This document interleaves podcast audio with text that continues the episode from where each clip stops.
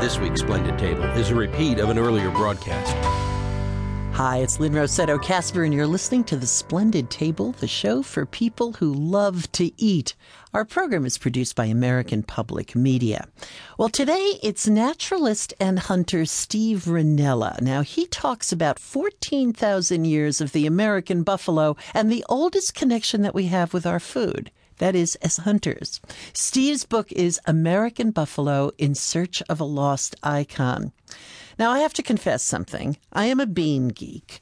The more obscure the bean, the more I lust after it, and I have just met a comrade. Steve Sando grows heirloom beans, and he has got a bunch I have never heard of. Along the same lines, food and music. Not a new idea. I mean, remember Shakespeare's business about if music be the food of love, play on. But music critic Tom Moon has a new niche for food and music, the place where you really need the lift as in music to clean up by.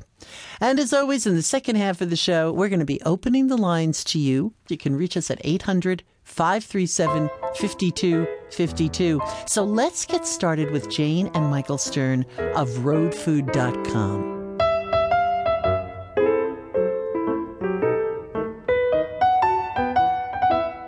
Lynne, at first we had a really hard time finding Cafe des Amis in Breaux Bridge, Louisiana, because we were looking for East Bridge Street. Somebody had told us about this great restaurant on East Bridge Street, and we couldn't find it, and we kept passing street signs that said Rue de Pont Est.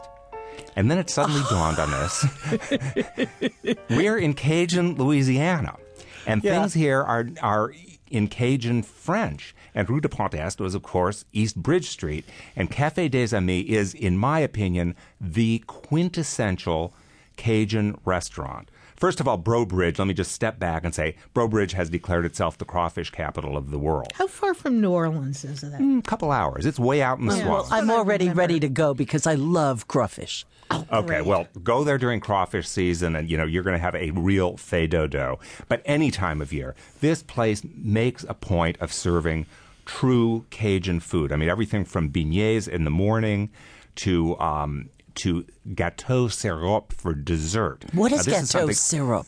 We never heard of it, but you know, this part of Louisiana It's is where they cake with syrup. cane. it. It's made with cane syrup. You know, they grow cane sugar. Oh, there. Oh, yeah, yeah, right. And this is cake. It's kind of a spice cake made with cane syrup, a real dark, dark, sweet, spicy cake. I it's can delicious. translate these things. I just can't say them. What's Michael? Say this word. Oreille de cochon. This is like pig's ear. But what it is, it's a long strip of fried dough, kind of resembling a pig's ear.